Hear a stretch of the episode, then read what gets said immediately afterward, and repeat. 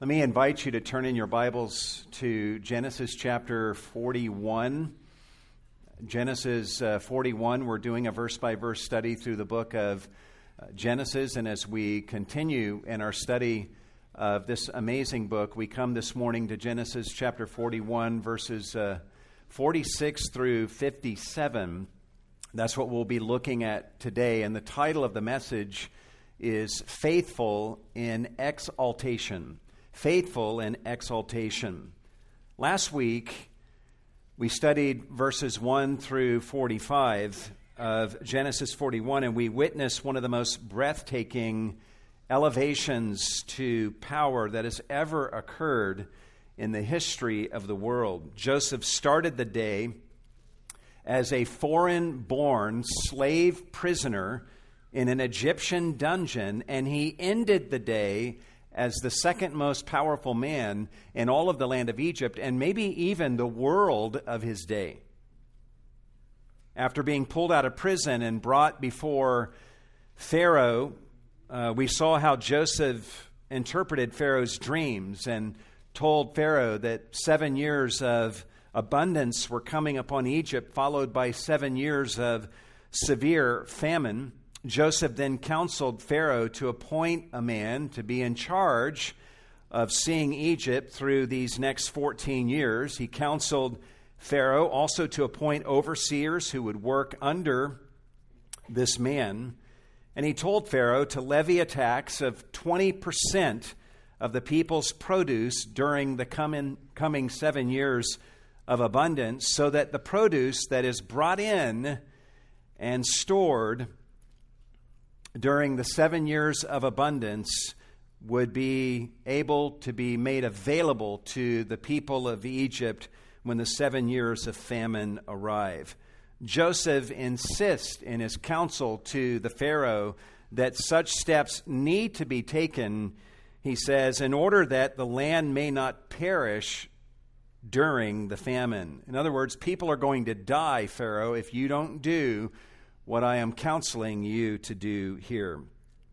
Well, Pharaoh, we saw, really likes Joseph's plan, and he's so amazed at Joseph's wisdom that he takes his own signet or signature ring off of his finger and puts it on Joseph's finger. He dresses Joseph in fine linen, puts a gold necklace around Joseph's neck, and then gives Joseph his second chariot to ride in with an entourage of runners going before Joseph and telling everyone to bow the knee to Joseph as he passes by.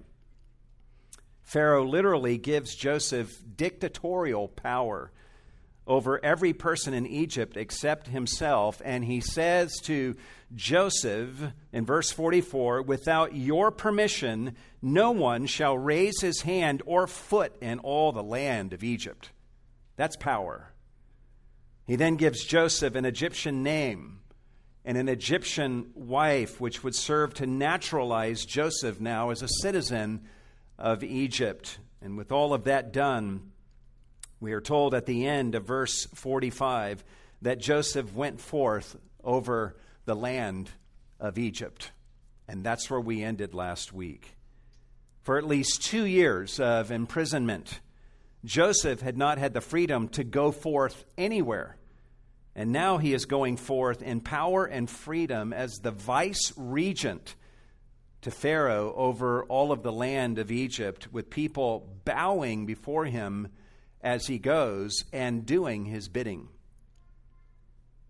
What must that have been like for Joseph to experience this sudden change, this sudden reversal of fortune, this exaltation to power in the space of one amazing day. Just put yourself in his situation. What would that have been like for you? How will Joseph handle now this stunning success, along with the power that has been granted to him? How will he handle that in the coming days?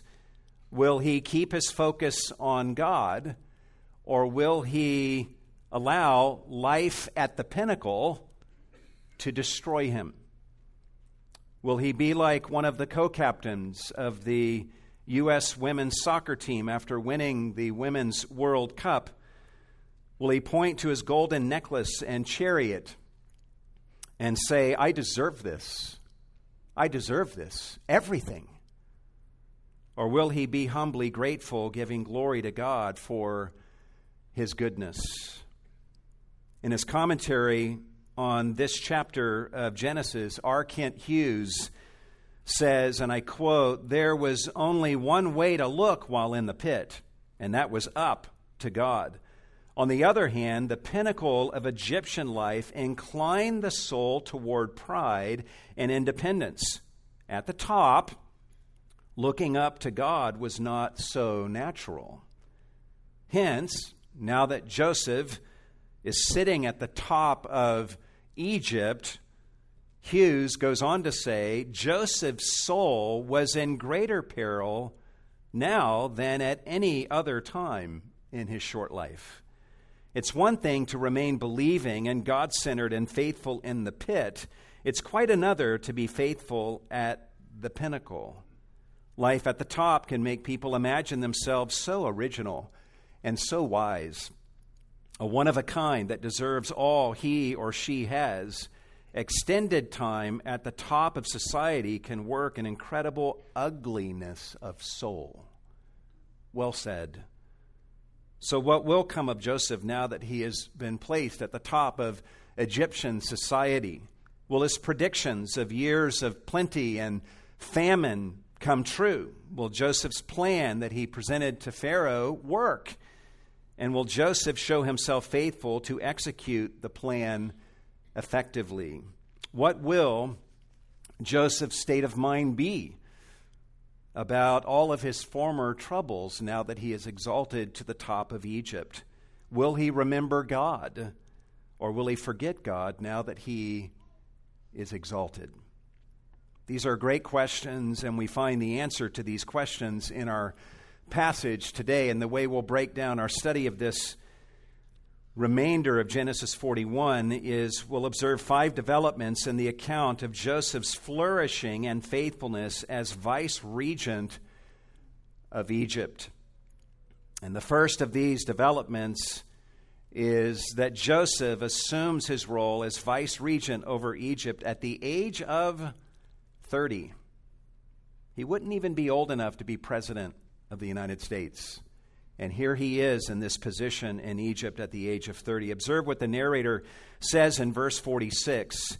The text says, Now Joseph was 30 years old when he stood before Pharaoh, king of Egypt. This time marker here in this verse helps us to assess Joseph's life both before and after his elevation by Pharaoh. We learned back in Genesis 37 that Joseph was 17 years old when he was telling his brothers about his dreams of dominion over them. Given the fact that we're told that Joseph is 30 here, we can then know, if you do the math, that 13 years have gone by since Joseph had his dreams and was sold by his brothers and taken down to Egypt to become a slave of Potiphar. We're told in verse 1 of this very chapter, Genesis 41, that the events of Genesis 41 take place two full years after Joseph had interpreted the cupbearer and the baker's dreams. So, putting these time markers together, we can know that Joseph spent a total of 13 years in Potiphar's house and spent at least two of those 13 years as Potiphar's prisoner after he was falsely accused by Potiphar's wife. Knowing that Joseph is 30 years old at this point also gives us a sense of perspective about the rest of his life going forward. We're told in Genesis chapter 50, verse 22, that Joseph lived to 110 years, which means that he served in the Egyptian government for possibly as many as 80 years. So while the 13 years that he spent as a slave and a prisoner must have seemed like forever at the time, in light of the 80 years of life that Joseph now has left, those 13 years, I am sure, would seem more and more like a passing dream in Joseph's rear view mirror. In verse 46, we see that Joseph gets to work right away after Pharaoh appoints him as vice regent. Verse 46 ends with this statement And Joseph went out from the presence of Pharaoh and went through all the land of Egypt. No doubt Joseph is surveying all that he sees. He's meeting with city leaders and farmers and gathering data on the size of the farmlands and figuring out how much those farmlands would be able to produce each year. Once he figures that out, he can get an idea of what 20% of that production would look like, and then multiply that 20% by seven years of abundance to get an idea of what size the storage facilities will need to be. Joseph will need architects to draw up these plans and then builders to build these facilities at sites that are carefully chosen.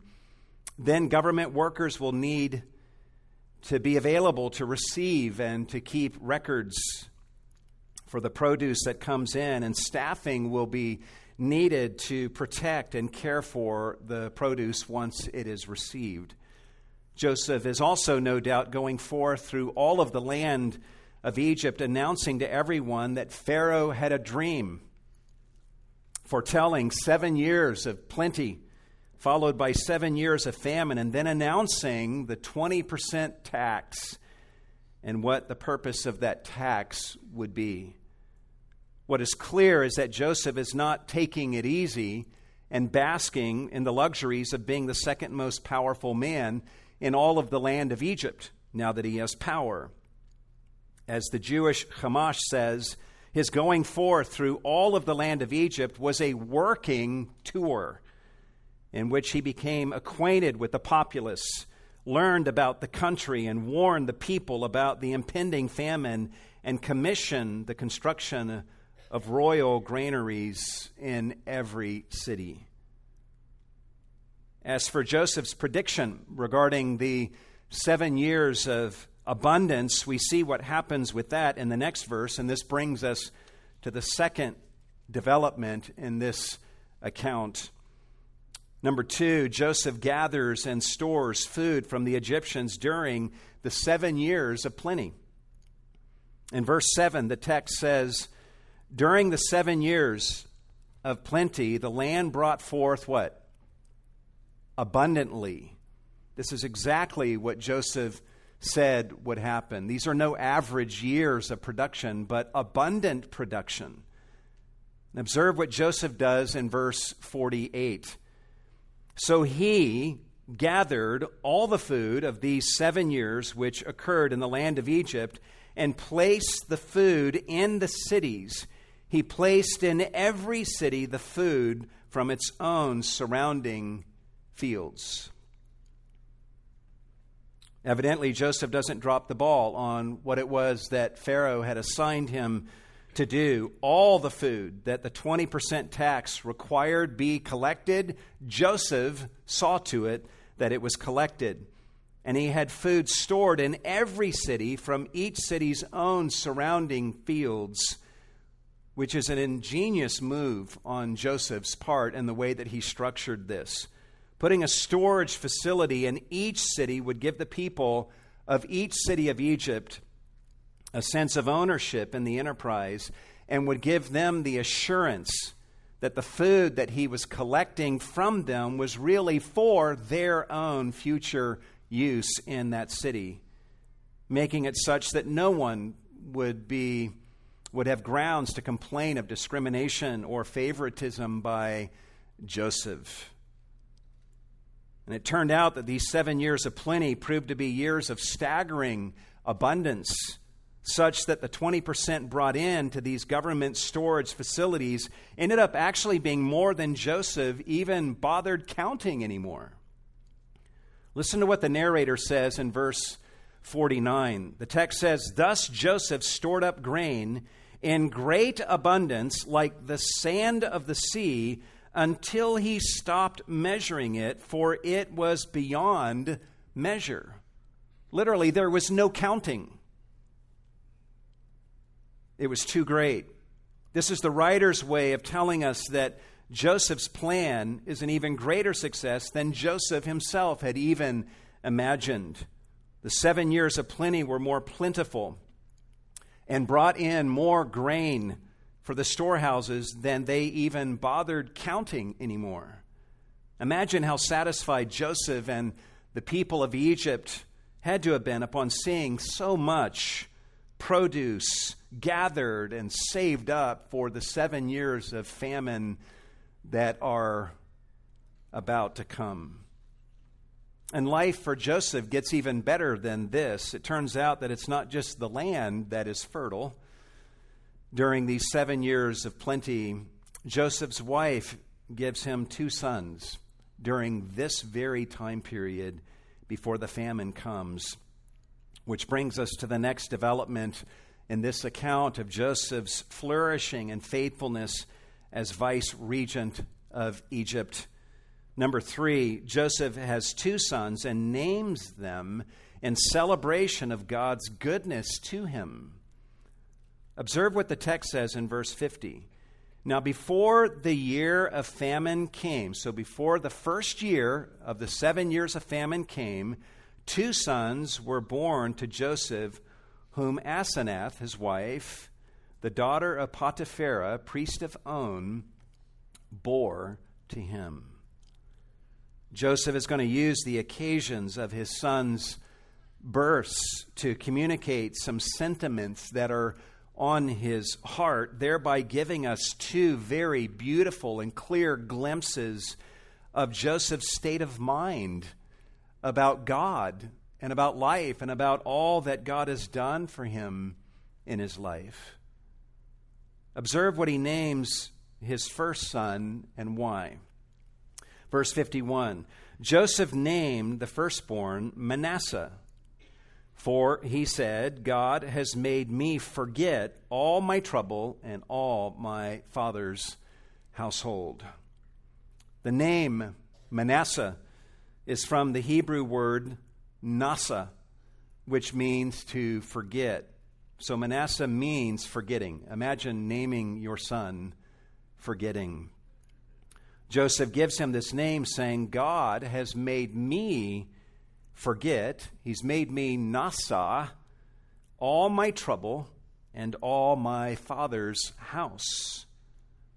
Joseph is not necessarily saying here that it's only the birth of Manasseh that's making him forget about all of his former troubles. Having Manasseh is simply the icing on an already amazing cake of how God is blessing Joseph's life in recent years. And Joseph here is commenting on how these recent blessings have impacted his perspective on his former years of trouble. Now, on one level, when you look at the English text, we might think that Joseph identifies two things that God has caused him to forget. In verse 51, he says, God has caused me to forget all my trouble and all my father's household. But I would agree with most commentators who suggest that we put these words together, uh, these two items together, and translate Joseph as saying, God has made me forget all my trouble in connection with my father's household. This trouble would include Joseph being hated by his brothers, as we learn back in Genesis 37, their inability to speak a kind word to him. They're stripping him of his fancy tunic that his father had made for him. They're throwing him into a pit and selling him into slavery and wanting to kill him. And even Joseph's troubles in Egypt came about as a result of these former cruelties from his father's household Yet here Joseph is saying, God has made me to forget about all of my troubles in connection with my father's household. Now, think carefully about what Joseph is saying here and what he cannot be saying by this statement. Joseph cannot be saying here that these former troubles are erased from his memory, right? He cannot be saying that because if that were the case, he would not have remembered to mention them here, right? What he means in this statement is that God has caused him not to think about those troubles as often as he once did. And when he does remember them, he doesn't remember them with all the kind of pain that he once did.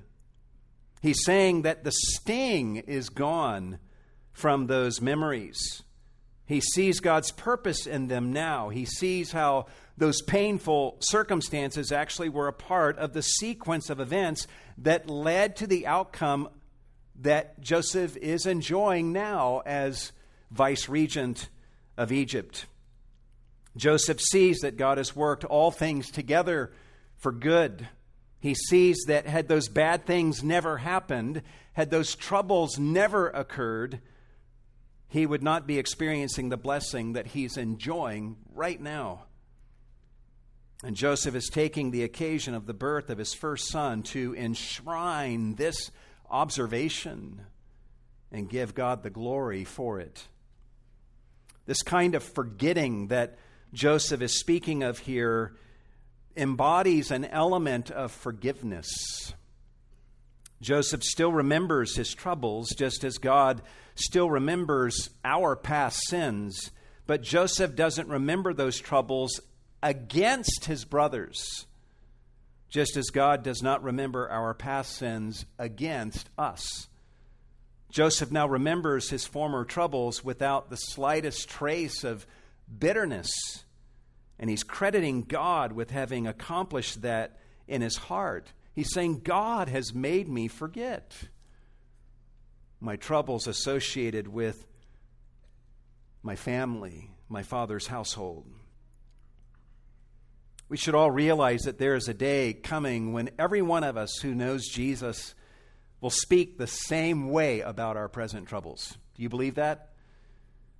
If not in this life, we will certainly speak this way in eternity with Christ. In Romans 8, verse 18, Paul says, For I consider that the sufferings of this present time are not worthy to be compared with the glory that is to be revealed to us. In 2 Corinthians 4:17, Paul says, "For momentary light affliction is producing for us an eternal weight of glory far beyond all comparison." There's no comparing our present troubles to the glory that awaits us in heaven. One day, in heaven for sure, we will all say, God has caused me to forget about all of my troubles on earth every pain, every wrong done against me. I now remember them differently in light of the glory that I have with Christ in heaven. Our experience of glory in heaven will literally change how we look back and see our years of suffering and affliction. In fact, in his book, The Great Divorce, C.S. Lewis speaks of those who say of some temporal suffering, no future bliss can make up for it. Some people talk that way. I don't care how great heaven is, there's nothing in the future, in future glory, that can make up for the pain of what I'm going through now. And C.S. Lewis says that people who speak this way are guilty of not knowing that heaven, once attained, will work backwards and turn even that agony into a glory. And Joseph is experiencing a foretaste of that here. His present exaltation and blessing is working backward and turning all of his former troubles into glory. And Joseph now sees his former troubles as a part of the tapestry of the glory that is now his. It's part of the same fabric. By the way, you might be thinking, I've been hurt a lot in my life, and I might be able to forget about all of my former troubles and hurts If God elevated me to power over some country and made me a dictator somewhere and blessed me like he does Joseph here, that would help me to forget. I'm actually glad you said that. The truth is, God has blessed you unspeakably. He's forgiven you of all of your sins. He's delivered you from the condemnation and from the hell that you deserve if you have believed in Jesus. He's elevated you to the status of being a child of God. He's blessed you with every spiritual blessing in the heavenly places in Christ, according to Ephesians 2 6, which you might want to write down. Ephesians 2 6, God has already raised you up and seated you with Christ in the heavenly places at God's own right hand. Joseph would be jealous if he heard about your exaltation, that you and the blessings you enjoy even right now as a Christian. You have infinitely more reasons than Joseph did to say, God has caused me to remember my former hurts differently than I once did. Because God has given to you a greater Manasseh than he ever gave to Joseph. He gave you more than a son. He gave you His Son, Jesus. Observe what Joseph names his second son and why. Verse 52, the text says, He named the second Ephraim. For, he said, God has made me fruitful in the land of my affliction. This is an amazing statement that Joseph makes here at the birth of his second son, Ephraim. First, Joseph is acknowledging that he's now in a fruitful season of his life. Second, he acknowledges that it is God who has made him fruitful. Third, he identifies the location in which God has made him fruitful. He says, God has made me fruitful where? In the land of my affliction. What land is that? It's the land of Egypt. Egypt was not a place where Joseph ever wanted to go. He was sold by his brothers and taken to Egypt against his will, and then sold into slavery in the land of Egypt. This was a nightmare place for Joseph for many years. It was a place of slavery for Joseph, a place of being falsely accused. It was a place of unjust condemnation and imprisonment. It was a place of being forgotten in prison. So when Joseph once thought of Egypt, he thought of words like kidnapping, slavery, false accusation, condemnation, dungeon, forgotten, trouble. And now you can add the word affliction to that list. Egypt was the land of affliction for Joseph. Perhaps at prior points, Joseph had prayed to God and asked God to get him out of Egypt, but God never did. Instead, God left him in Egypt and is now making him fruitful in the very land of his affliction. That's what Joseph is commemorating here as he expresses his amazement at the wisdom of God, and he names his son Ephraim, fruitfulness to memorialize his thoughts about this. You know, guys, it's natural to find ourselves in places of trial and affliction and wish for God to just get us out of that place, right? And sometimes God answers that prayer and removes us from affliction, but at other times, God keeps us right in the middle of that place of affliction because he intends to enable us to bear fruit in that very spot. And maybe you find yourself in affliction right now. Maybe you find yourself in a very difficult marital situation right now. You want God more than anything to deliver you out of that situation, but maybe God intends to make you fruitful inside of that tough situation. Maybe you want God to deliver you from the physical affliction that you may be enduring right now. And maybe God will deliver you now or one day in the future. But perhaps right now, God wants you to bear fruit for Him inside of your affliction. After Joni Eareckson broke her neck at the age of 17, she longed for God to heal her of her paralysis so that she could walk again and live a normal life again.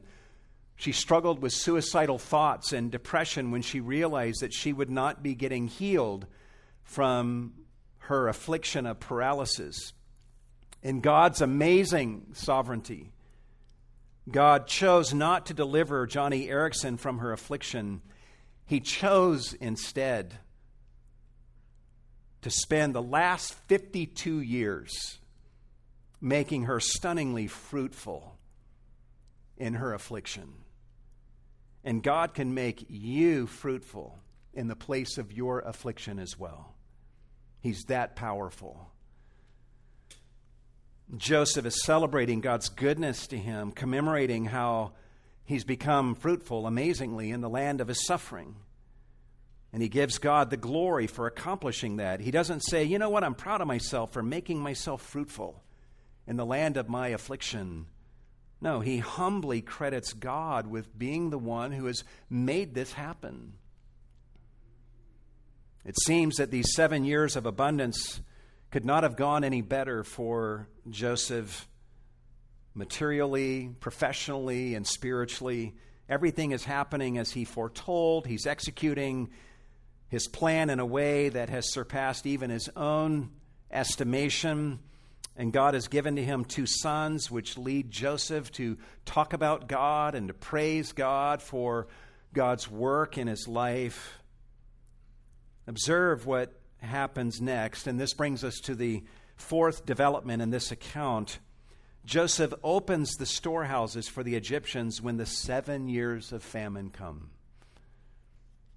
He opens the storehouses for the Egyptians when the seven years of famine come. Observe what is said in verse 53 and 54. The text says, When the seven years of plenty which had been in the land of Egypt came to an end, and the seven years of famine began to come, just as Joseph had said, then there was famine in all the lands, but in all the land of Egypt there was bread. Notice how the narrator makes the point that the years of famine came just as Joseph had said. So his testimony to Pharaoh was faithful when he foretold of this.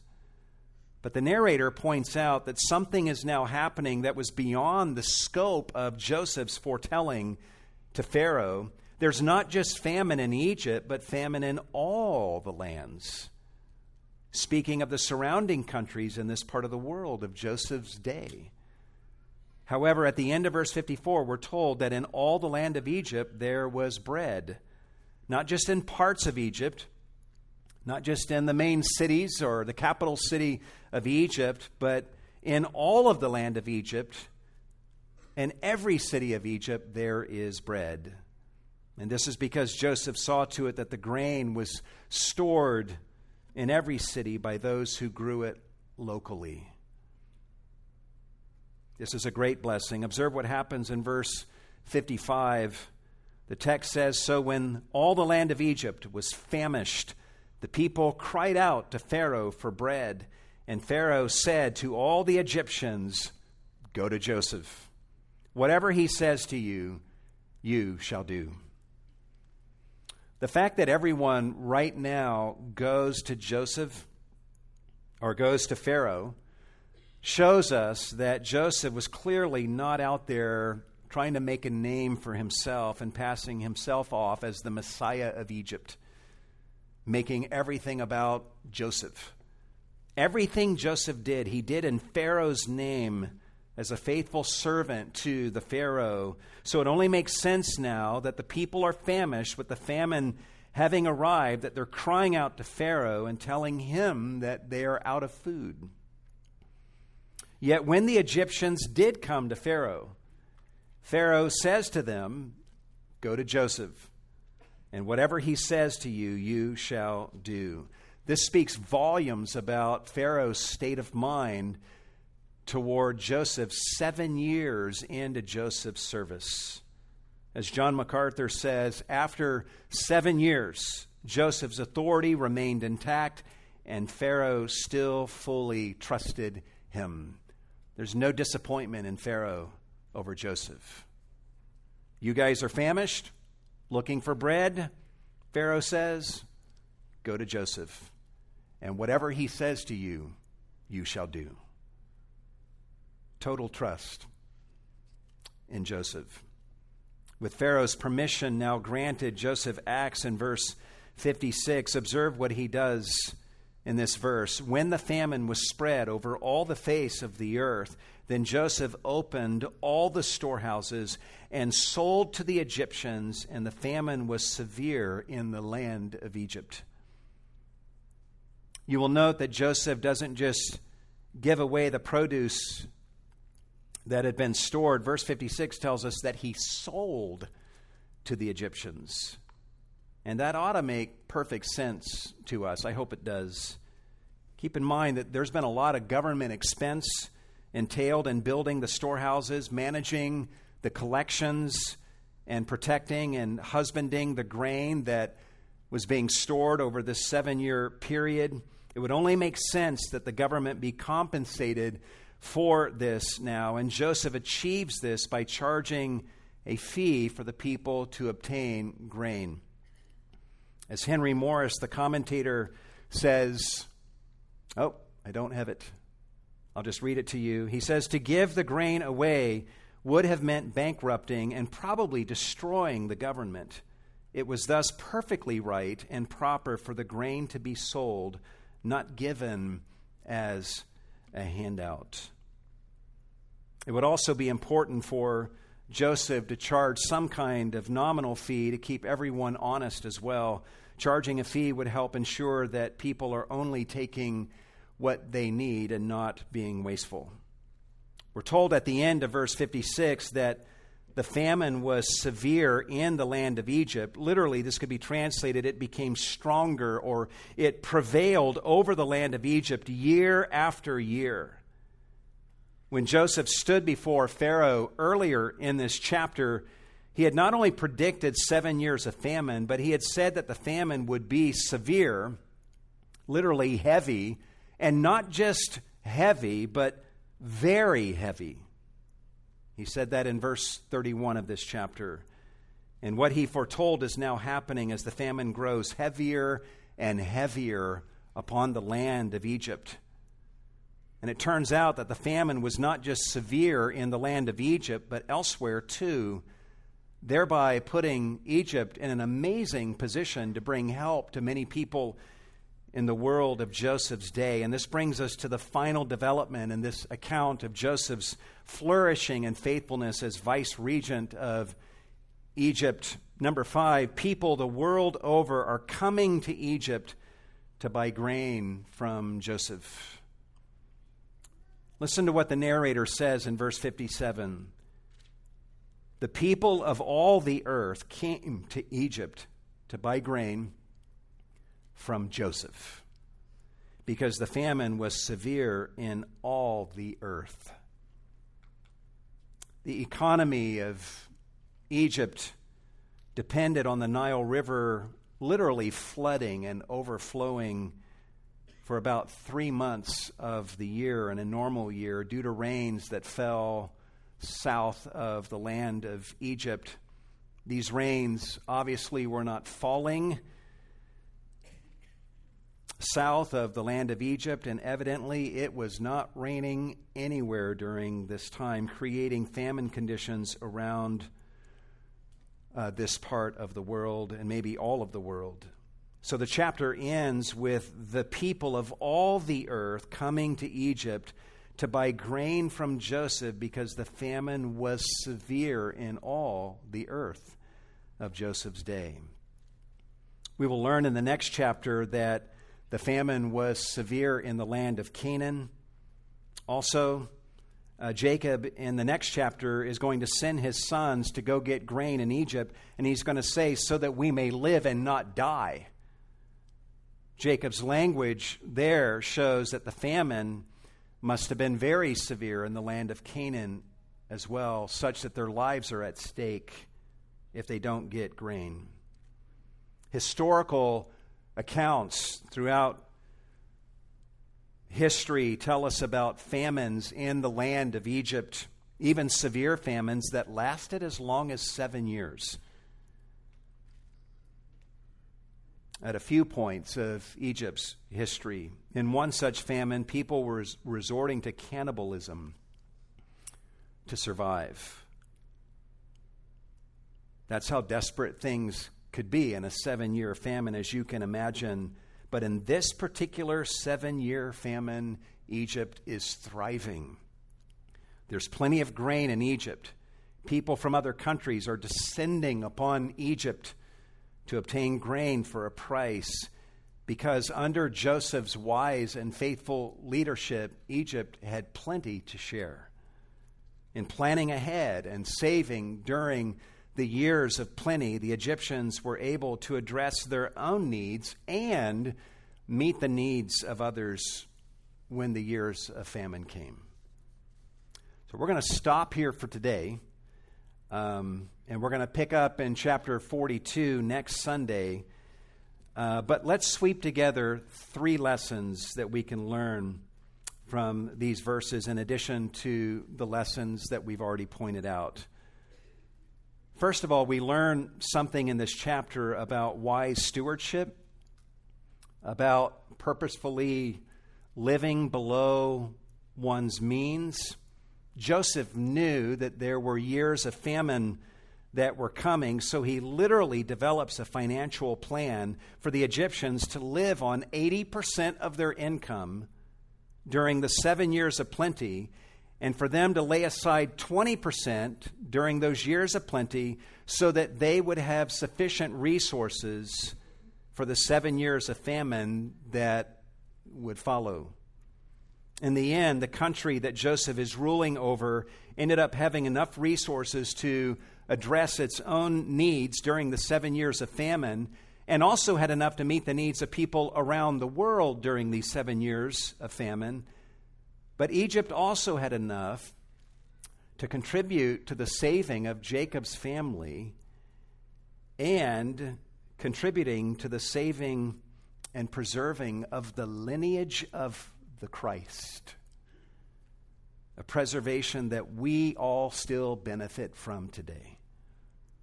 You put all of that together and you end up with some good principles that are worth thinking about for our lives as well. In fact, in his commentary on this passage, Henry Morris says, and I quote, The story of Joseph in Egypt, if nothing else, should warn us that the blessings of prosperity come from the Lord and can as easily be removed by the Lord as he wills.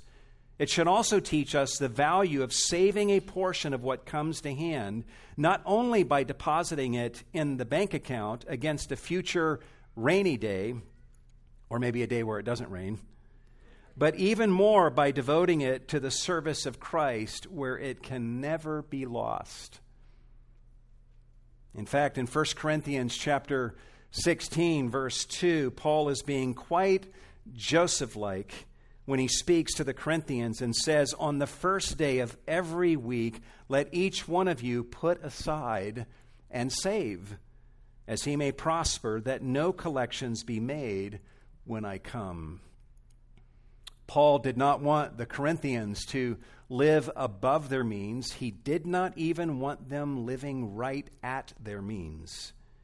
He wanted them to get into the habit of living below their means and setting aside some of their income and saving it, and then to live on the rem- remainder so that they stood ready to meet the needs of others when help was needed.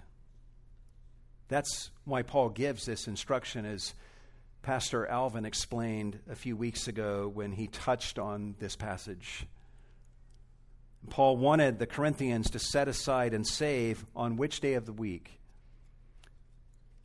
On the first day of the week. He didn't want them to wait and see how the week went before they set aside money at the end of the week. He wanted them to make setting aside money to help others one of the first financial decisions that they made, and then to spend the rest of the week living off of the rest. Here's one way we can state this principle succinctly whatever your income level is, do your best with God's help to live below your means. Purposefully lay aside the unused money and save so that when seasons of leanness come for you and for others, you will have the wherewithal to provide for yourself and be a source of lavish help to others. You get that? I mean, if, if every year you are living above your means or even right at your means, you will never be able to lay aside for a rainy day, nor will you ever be able to help others when their days of difficulty and need come. And I think we learn something of that principle here in our passage today. Another thing that we see in our passage today is the power of good government. And boy, do we need this reminder. You know, it's easy for us to criticize our government, uh, but we should remember that governments which exist are established by God for the good of its citizens, according to Romans chapter 13, verses 1 and following. While we can have our opinions about how big a government should be, and what its function should be, our passage today does remind us that governments do have particular functions that can do much good for its citizens when carried out by people of goodwill. Right? Can we agree on that? I think we can. Regarding Joseph's example as a government official here, one writer says this Joseph is the model for those who rule. This narrative affirms that power is a good thing. It celebrates the capacity to make tough decisions, to face crisis boldly, and to practice prudence so that the empire can be fed. This is public power for the public good. There's so many examples of governments that overreach and run amuck and end up only serving themselves to the detriment of their citizens. In fact, Ronald Reagan once said, The scariest nine words in the English language are, I'm from the government and I'm here to help. and I totally understand why that's funny. It's funny to me. Wonderfully, in Genesis 41, the government really was actually helpful because of the wise leadership of a good man named Joseph, who was in a position of government.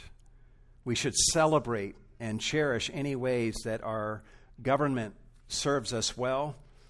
We should pray for everyone who serves in our government everyone on government payroll, that God will bless them with wisdom to make wise decisions for the good of those that they serve. And we should vote too, right? In Egypt, their elections were just carried out by one man, Pharaoh. He put people in positions of power. There were no elections other than his choice in the matter. But we get to vote in this country, and we should vote in order to help see to it that wise people obtain positions of government office. And if you're here today and and you work for the government in any capacity on the federal or state or city or county level, we salute you this morning. Some of you are making less money working for the government than you would be making if you are working in the private sector. Thank you for your service. I encourage you to cherish your role as a government employee and ask God each day to help you to be as faithful in your role as Joseph was in his for the good of those you serve. And finally, as we close this morning, we see in our passage that Joseph himself was faithful in his exaltation, which points us to a greater Joseph, Jesus Christ, who is also faithful in his exaltation. Christ was faithful, we all know, in his humiliation, and he never sinned once. He did all of his Father's will when he was on earth. He went about doing nothing but good, never sinning. He was obedient unto death, even to death on the cross, because that's what his Father wanted him to do. But in the mightiest change of fortunes that has ever occurred in human history, God raised Jesus from death and exalted Jesus to his own right hand, giving him all authority in heaven and on earth. And guys, Jesus is right now being is being as faithful in his exaltation as he ever was in his humiliation. And God points you and me, all of us in this room, to Jesus, just as Pharaoh directed people to the exalted Joseph. When the famished Egyptians came to Pharaoh and they were wanting bread, Pharaoh said to them, Go to Joseph. Whatever he says to you, you shall do. And I love that instruction. Hundreds of years later, Jesus' mother is going to point to Jesus at a wedding in Cana and say to some men, Whatever he says to you, do it. In John 2 5. When Jesus' glory was being manifest on the mountain of transfiguration, God Himself speaks from heaven and says, This is my beloved Son, in whom I am well pleased. Listen to Him. Why? Why would God say that? Because Jesus was absolutely faithful in his humiliation and absolutely faithful in his exaltation. Jesus promised his disciples that when he was exalted to his Father's right hand, that he would request of the Father and send the Holy Spirit. Jesus did that.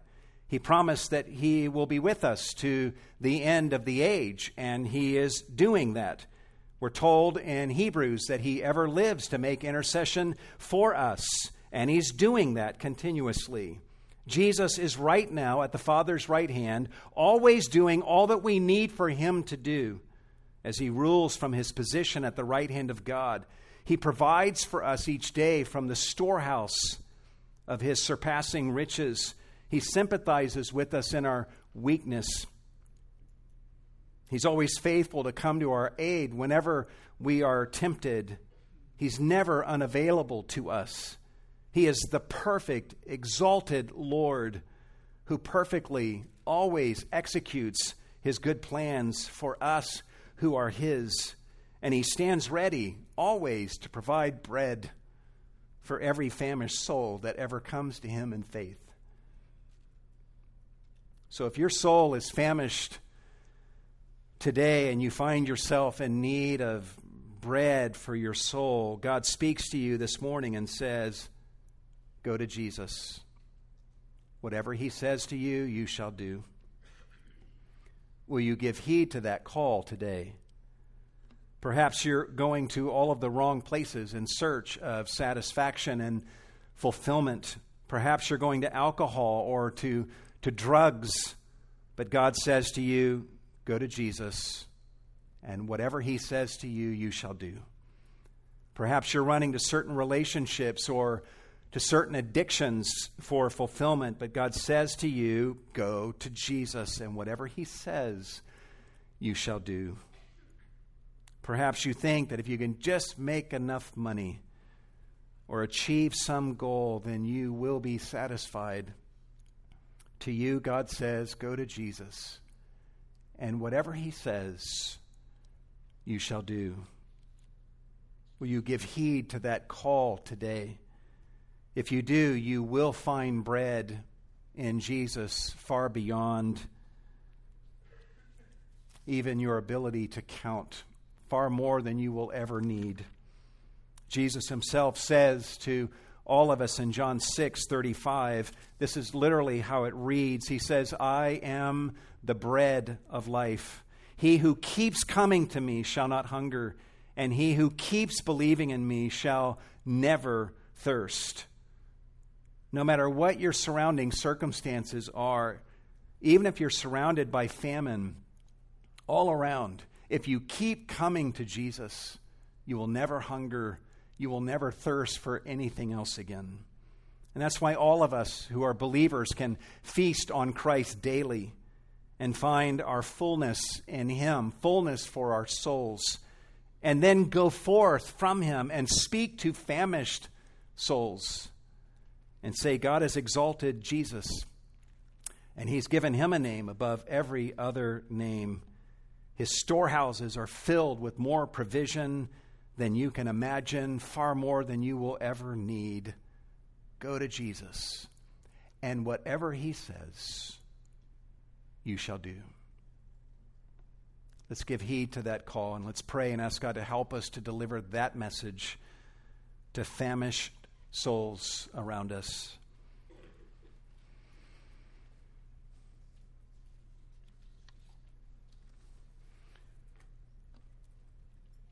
Lord Jesus, you are an amazing and great Lord, absolutely faithful as you reign from the right hand of God, just as faithful as you were when you were on earth.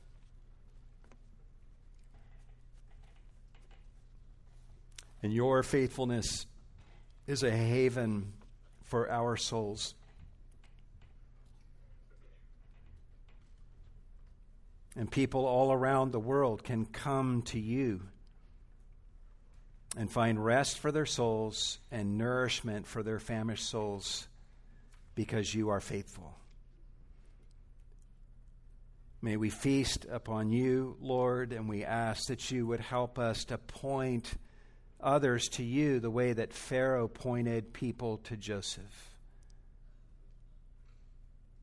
And may our call to those famished souls to whom we speak always ultimately, essentially be go to Jesus. Go to Jesus. And whatever he says, you shall do. If there's any in this room this morning, Lord, who have never come to Jesus, I ask that you would touch their hearts and draw them to yourself, and that they would come running to Jesus this morning, that they would consider it an intolerable suffering to live one more minute apart from Jesus, and that they would run to Him, and whatever He says to do, that they would do freely and happily, and find nourishment and satisfaction abundantly for their souls in Him. We thank you, Lord, for this opportunity to give of our offerings to you, and we ask that you would receive what we give today, Lord. Use every penny that is given in service to the Lord Jesus Christ, the spread of his great fame around the world. We thank you for the missionaries that we as a church are privileged to support Lord, bless them and their labor in various places in this country and around the world. And help us each to operate as missionaries here locally, that we would carry your name everywhere we go, pointing people to Jesus. We give of our offerings, Lord, in gratitude for all that you have given to us. And at the same time, we give ourselves to you in the name of Jesus. And all God's people said,